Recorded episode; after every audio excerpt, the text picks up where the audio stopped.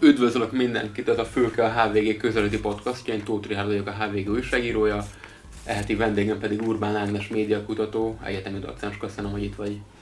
Én köszönöm a meghívást, szia!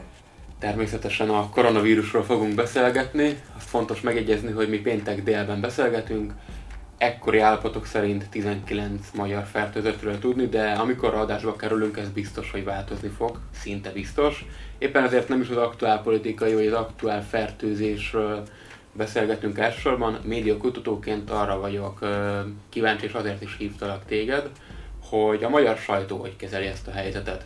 Általánosságban neked szakértőként mi a benyomásod arról, hogy, hogy hogyan kezeljük újságírók mi ezt a helyzetet?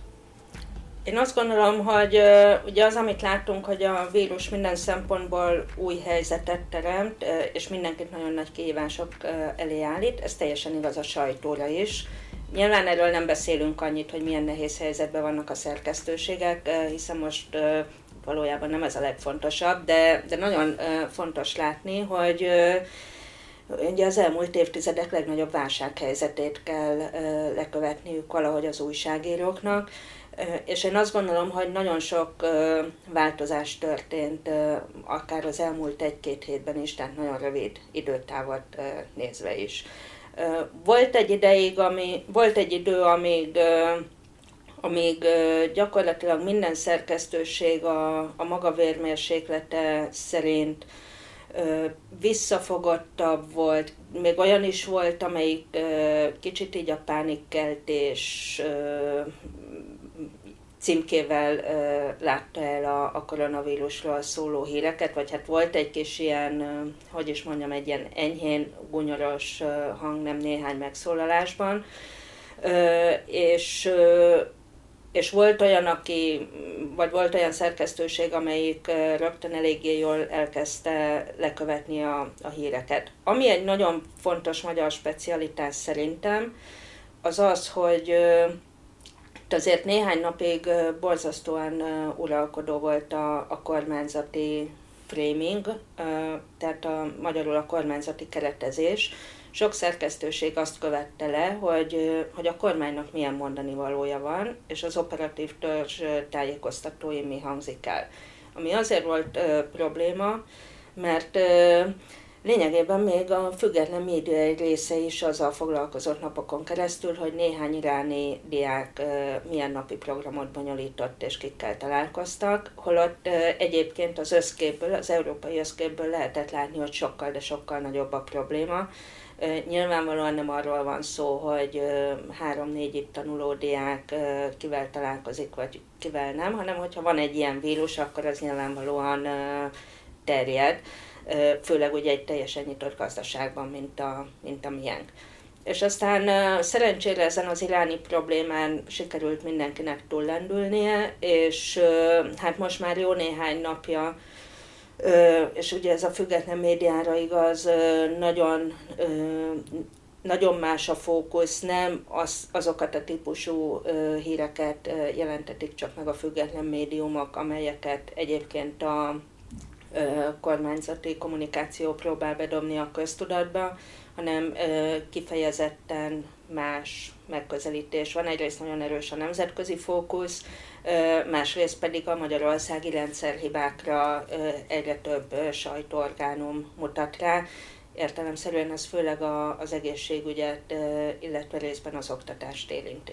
Orbán Viktor pénteken a szokásos rádióinterjújában, hogyha ezt interjúnak lehet nevezni egyáltalán, azt mondta, és ő kijelentette, hogy Magyarországra a vírust külföldi diákok hozták be, ezért zártak be az egyetemek, majd a műsorvezető idézőjeles nyomására sikerült a vírust összekötni a migrációval is. A közmédia ezek után egyébként ellátja közmédia funkcióját egy ilyen válsághelyzet vagy veszélyhelyzet alatt, vagy ők egy az egyben követik ezt a kormányzati narratívát? A közmédia teljesen egyértelműen követi a kormányzati narratívát. Nekem is voltak olyan random tévébekapcsolásaim, hogy az em egyen hosszú-hosszú időn keresztül beszéltek a migrációról, például tegnap napközben. Nyilván azért vannak, vannak hírek, tehát vannak vírusos hírek is, de, de teljesen egyértelműen az a narratíva jelenik meg, amit a, a kormánytól is hallunk. Mintha ez egy ilyen külföldi probléma lenne, természetesen Magyarországon nincs nagy baj, a néhány fertőzött az külföldi vagy nagyon jól igazolhatóan külföldről kapta el a vírust, és, és igazából nincsen, nincsen semmilyen drámai helyzet. És ugye ez egy kicsit aggasztó, mert mindenkinek jobb lenne, ha tudnánk, hogy, hogy pontosan mi a helyzet, de nem tudjuk, és nehéz is megmondani, vagy legalábbis én nem tudnám megmondani, hogy a, hogy mondjam, a helyzet átláthatatlanságának mennyire vannak egészségügyi okai, tehát például kevés laboreredmény van, és tényleg emiatt nehéz megmondani, hogy, hogy mi a helyzet, vagy adott esetben mennyire, mennyire kommunikációs kérdés az, hogy mit mondanak el és mit nem. Említetted, hogy a, ez a sajtóban is teljesen új helyzetet teremtett ez a koronavírus.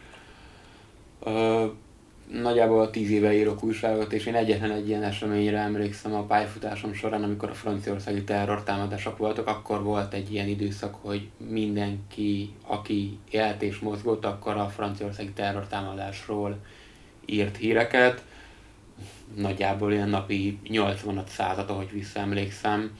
Ö, Ilyenkor a médiafogyasztási szokások is megváltoznak, szóval az olvasók csak a koronavírusos hírekre kattintanak, vagy egész egyszerűen nagyon nincs is más, amiről lehetne írni.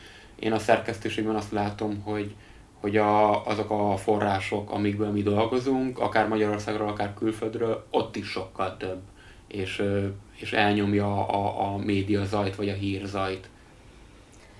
Igen, én azt gondolom, hogy, hogy ez ilyenkor természetes. Tehát egyrészt mindig vannak olyan ügyek, amelyek várhatnak. Például egy korrupciós ügy felderítése az most nem, tehát nem, nem olyan sürgősségű, mint a, mint a koronavírusos kérdések. Másrészt, hát egyébként nagyon, hogy mondjam, szóval, hogy a, a világ is elkezdett másképp működni. Ugye nincsenek konferenciák, nincsenek események, egy csomó minden nem történik meg, ami egyébként normál ügymenetben meg szokott történni. A politikai döntéshozók is nem a, például a valamilyen hosszú távú policy alkotáson dolgoznak, hanem, hanem azonnali prompt helyzeteket kell megoldani minden országban. Tehát kicsit a témák is beszűkülnek, nem csak az, inf- a, nem csak az újságírók fókusza, hanem a, a, a szóba jöhető események is leginkább a koronavírus körül forognak. Ugye a terrortámadáshoz képest az egy nagyon nagy különbség, hogy ez egy hosszú távú helyzet lesz minden bizonnyal. Én nem is nagyon tudom, hogy ezt majd hogy lehet bírni újságíróként, és hogy milyen típusú nehézségek lesznek még, de, de, de az biztos, hogy ilyen helyzetben, tehát szerintem nincs olyan újságíró a világon, aki, aki ehhez hasonló helyzetben lett volna. Igen, az időben egy azért sokkal hamarabb lecsengő folyamat volt. Igen. A franciaországi terrortámadások. Nyilván az is nagyon sok embert érdekelt, csak erre kattintottak az olvasók.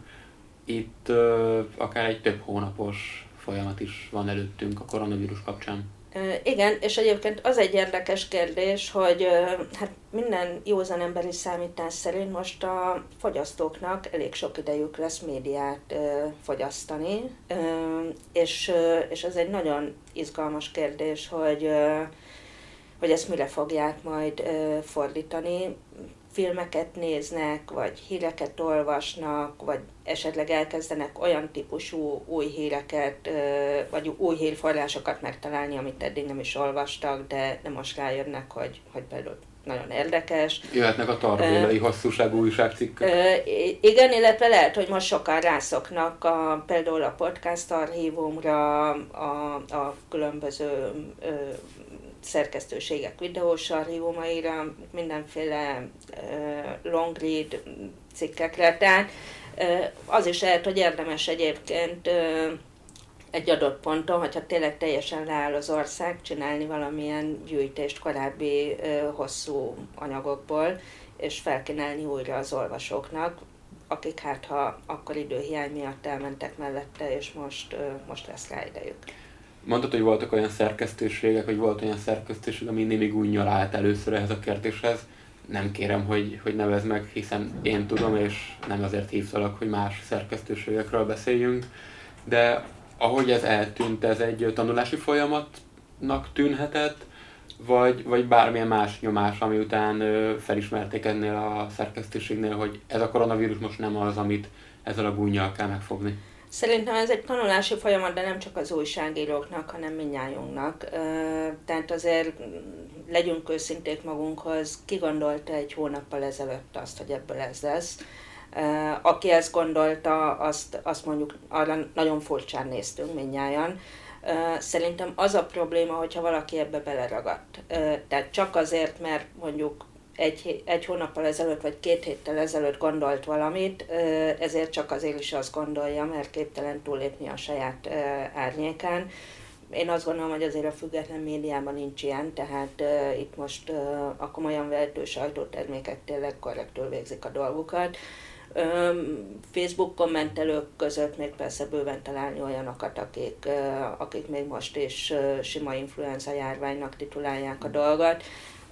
Tehát ez benne van, nyilván szóval nem, nem kell minden hangra figyelni, de, de azt el kell fogadni, hogy mindnyájan tanulási folyamatban vagyunk, politikusok, szakmai döntéshozók, újságírók, és az egyszerű átlagemberek is. Szerintem egyáltalán nem szégyen bevallani azt, hogy mondjuk két héttel ezelőtt nem gondoltam, hogy ez lesz, hiszen tényleg épeszű ember nem gondolhatta. Mennyire jogosak azok a kritikák, amiket én elsősorban ö, Facebook kommentekben olvasok, de hogy a, a legtöbb látogatót vonzó magyar médiatermékek, online sajtóról beszélek, adott esetben First You-ban, tehát címoldalukon csak és kizárólag koronavírusos híreket ö, nyújtanak az olvasóknak, és ezzel próbálják felnagyítani, adott esetben eltúlozni a problémákat. Szerintem nem, ez nem a, nem a probléma eltúlzása, tehát most nagyon sok olyan dolog történik, ami konkrétan a második világháború óta nem történt meg. Gondolok itt ugye a, a sportvilág teljes lenullázódására, gondolok itt olyan korlátozásokra, meg olyan, hát az egyes országok jogrendjétől függően olyan rendkívüli állapotok, vészhelyzetek kihirdetésére, amire soha nem volt példa. Gondolok itt, itt arra, hogy effektíve, hát ilyen kvázi kijárási tilalom van most már Olaszországban, illetve hát ugye, hogyha valaki nem tudja igazolni, hogy hova megy, akkor, akkor ugye büntetés elé néz. Tehát nem, nem lehet úgy csinálni, mintha, mintha ez egy sajtó által kreált dolog lenne, sőt, szerintem egyébként a sajtó most nagyon-nagyon hasznos feladatot végez, mert hogy, hogy éppen a sajtó mutat rá nagyon sok esetben a, a helyzet veszélyességére. Tehát mondjuk azért azt talán könnyű belátni, hogy, hogy ez a vírus azért nagyjából hasonló módon terjed jellegénél fogva mondjuk Olaszországba és más országokba. Tehát az, hogy tudjuk, hogy más országokban mi történik és hogy védekeznek, az... az kifejezetten hasznos állampolgári szinten is, és például az, hogy ami egy látszólag teljesen marginális dolog, de például az, hogy ugye lényegében minden sporteseményt töröltek, ez azt gondolom, hogy például egy olyan erős üzenet rengeteg embernek, aki addig nem vette komolyan a helyzetet, hogy mégiscsak felkapja a fejét, hogy oké, okay, akkor ez talán mégsem egy, egy átlagos helyzet. Jelen tudásunk szerint egyébként a Magyar Labdarúgó-bajnokság mérkőzéseit megtartják ugyan, de zárt kapuk mögött. Kicsit kevesebb embert vonz, mint mondjuk a Real Madrid és a Manchester City bajnokok ligája összecsapása. A fake news portálokkal televelük a padlás, de, de van-e bármiféle teendőnk, vagy azért az olvasók azt már beáraszták, hogy, hogy olyan portálokról tájékozódjanak, amelyek nem csak a koronavírus kapcsán, hanem minden máshol is, vagy más esetben is megbízhatóak, vagy lehet hallani a kormányzat részéről, hogy próbálják lekapcsolni ezeket, a, ezeket az álhírportálokat. Igen, szerintem ez, ez mindig egy nagy probléma, és ugye az a baj, hogy igazából mindig abból indulunk ki, hogy mi mit látunk, meg hogy mi milyen buborékban vagyunk, és én például Most a saját Facebook oldalamon jó ideje nem látok ilyen klasszikus álhír oldalt, még azoknál az ismerőseimnél se, akikről egyébként tudom, hogy hajlamosak ilyenekre. És ez bizonyos szempontból jó hír. Ebben benne van az is talán egyébként, amit persze sokan kritizálnak, de hogy a, a mainstream média olyan erővel foglalkozik a témával, hogy, hogy igazából aki vírusos hírt keres, az, az megtalálja a legnagyobb felületeken. És talán ez egy picit segíthet abba, ez egy másik típusú vírus, ez az álhír dolog, tehát kicsit, kicsit segít abba, hogy a, a klasszikus álhírek és az álhírportálok cikkei ne annyira terjedjenek. A Weyer Balázs írta a há vé gé-ben, ami a há vé gé háromszázhatvanon is olvasható, a főszerkesztők fórumának a vezetője. Ő többek között mértéktartásra szólította fel a sajtót. Ez a, ez a jó irány, amit a sajtónak ilyenkor követnie kell? Nagyon jó lenne tudni, hogy a, a Balázs pontosan mit, mit értett mértéktartás felteszem alatt. A, felteszem a szenzációhajház címek kerülését, és és sokkal inkább egy, egy visszafogottabb, de hiteles tájékoztatást. E, igen, e, tehát ez, ez szerintem nagyon fontos, tehát én mennyiséget tekintve most nem lennék mértéktartó, tehát ez a, ez a téma ez olyan szinten rátelepedett az egész világra, és egyébként ennek nem csak ilyen egészségügyi kihatásai vannak, hanem ugye gazdasági híreket lehet ö, olvasni, és ugye teljesen jogosan lehet olvasni, mert ez egy, ez egy nagyon-nagyon fontos hatás lesz. A, a napi életvitel problémáit, tehát rengeteg kérdés felmerül, ellátási helyzettől kezdve közlekedési lehetőségekig, tehát rengeteg olyan leágazása van ennek a történetnek, amiről lehet írni, és szerintem kell is írni, és persze ezt most el kell fogadni, hogy a következő napokban, hetekben minden a koronavírus körül fog forogni. Tehát ilyen szempontból ö, szerintem nem kell mértéktartónak lenni, vagy nem kell feltétlenül arra gondolni, hogy úristen a fogyasztók ö, már biztos unják, ö, mert szerintem, szerintem nem érdemes csak azért más témáról írni, mert, ö, mert már volt ö, az elmúlt két órában három koronavírusos ö, cikk. Abban viszont teljesen ö, egyetértek, hogy, ö, hogy na, tényszerűen, tárgyszerűen, amennyire egy ilyen helyzetben lehetséges, de ellenőrzött információk alapján, ugye szerencsére elég sok nemzetközi adat is van, azok is nagyon fontosak, és, és valóban tehát az, az azért nagyon fontos, hogy a, a helyzetet komolyan véve, de, de mesterséges pánikkeltés nélkül kell erről beszámolni. Ha már a tanulási folyamatról beszéltünk korábban, azóta nem hagy nyugodni a gondolaton, egy nagyon érdekes jelenség, már ped- mégpedig az operatív törzsnek a napi sajtótájékoztatója, ahová korlátozás nélkül bárki elmehet, ilyen például a, a szintén szokásos kormányinfók esetén nem mindig szokott megtörténni, voltak olyan szerkesztőségek, akiket nem engedtek be a kormányinfóra, ilyen most nincs. A hét elején pedig lehetett látni, hogy az er té el klubos kolléganő kezéből a miniszterelnöki kabinet iroda egyik munkatársa a két kérdés után elkezdte kivenni a mikrofont a kezéből. Kicsit háttérinfónként mondom, hogy, hogy amikor megérkezik egy újságíró a kabinet irodába, akkor a bejáratnál felhívják a figyelmét, legalább felhívták korábban a figyelmét, hogy ne feledje, hogy médiumonként kettő kérdés áll a rendelkezésére.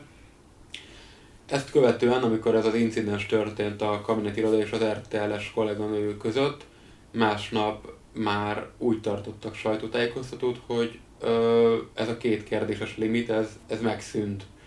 Ez is egy olyan tanulási folyamat, ami a kormány és a sajtó közötti viszony normalizálódását jelenti, vagy ez csak egy ilyen átmeneti idilli állapot, és utána, miután ez a járvány lecseng, vészhelyzet is van, vagy veszélyhelyzet, akkor minden visszaáll az idézőjeles régibe, vagy ebből a vírusból és a koronavírus járványból a kormány is megtanulhatja azt, hogy, hogy a, a sajtóval való normális kapcsolattartás azt is jelenti, hogy a hiteles tájékoztatás az, az azért sokkal fontosabb annál, mint hogy valakinek a kezéből kirángassák a mikrofont. Hú, hát erre nagyon, nagyon nehéz válaszolni, nyilván itt most egy jövőbeli ö, viselkedést kellene előre jelezni. A tanulási folyamatról ö, azt kell tudni, hogy, hogy azt tanul, aki akar tanulni. Tehát, szóval, hogy ez nem biztos, hogy megtörténik az emberrel, vagy akár egy szervezettel, vagy egy intézménnyel. Adott esetben jöhet egy olyan utasítás, hogy oké, okay, innentől kezdve ez másképp lesz, és visszaállunk a régi dolgokra. Az biztos, hogy, hogy ilyenkor azért van egy, egy ilyen gyors reagálás, és tényleg szerintem ez, ez nagyon kínos volt a, a kormánynak is, és nem, tehát semmi értelme ilyen típusú dolgokba most, most keménykedni. Optimális esetben, vagy bennem van egy ilyen, ilyen típusú optimizmus, hogy hogy talán ez, ez nem csak egy ilyen néhány hetes veszélyhelyzetre vonatkozik, hanem valóban lesznek döntéshozók, akik felismerik, hogy, hogy érdemes a, a egyébként munkáját jól végző sajtóval partneri viszonyt kialakítani. Szerintem ennél tökéletesebb végszót akkor sem mondhatában, hogyha előre megbeszéljük, hogy ez legyen a végszó, nem tettünk ilyet. Uh, Urbán Ágnes médiakutatónak, egyetemi docensnek köszönöm szépen, hogy a vendégünk volt. Az elmúlt percekben a koronavírusról beszélgettünk, illetve a sajtóra gyakorolt hatásáról. Köszönöm. Köszönöm szépen.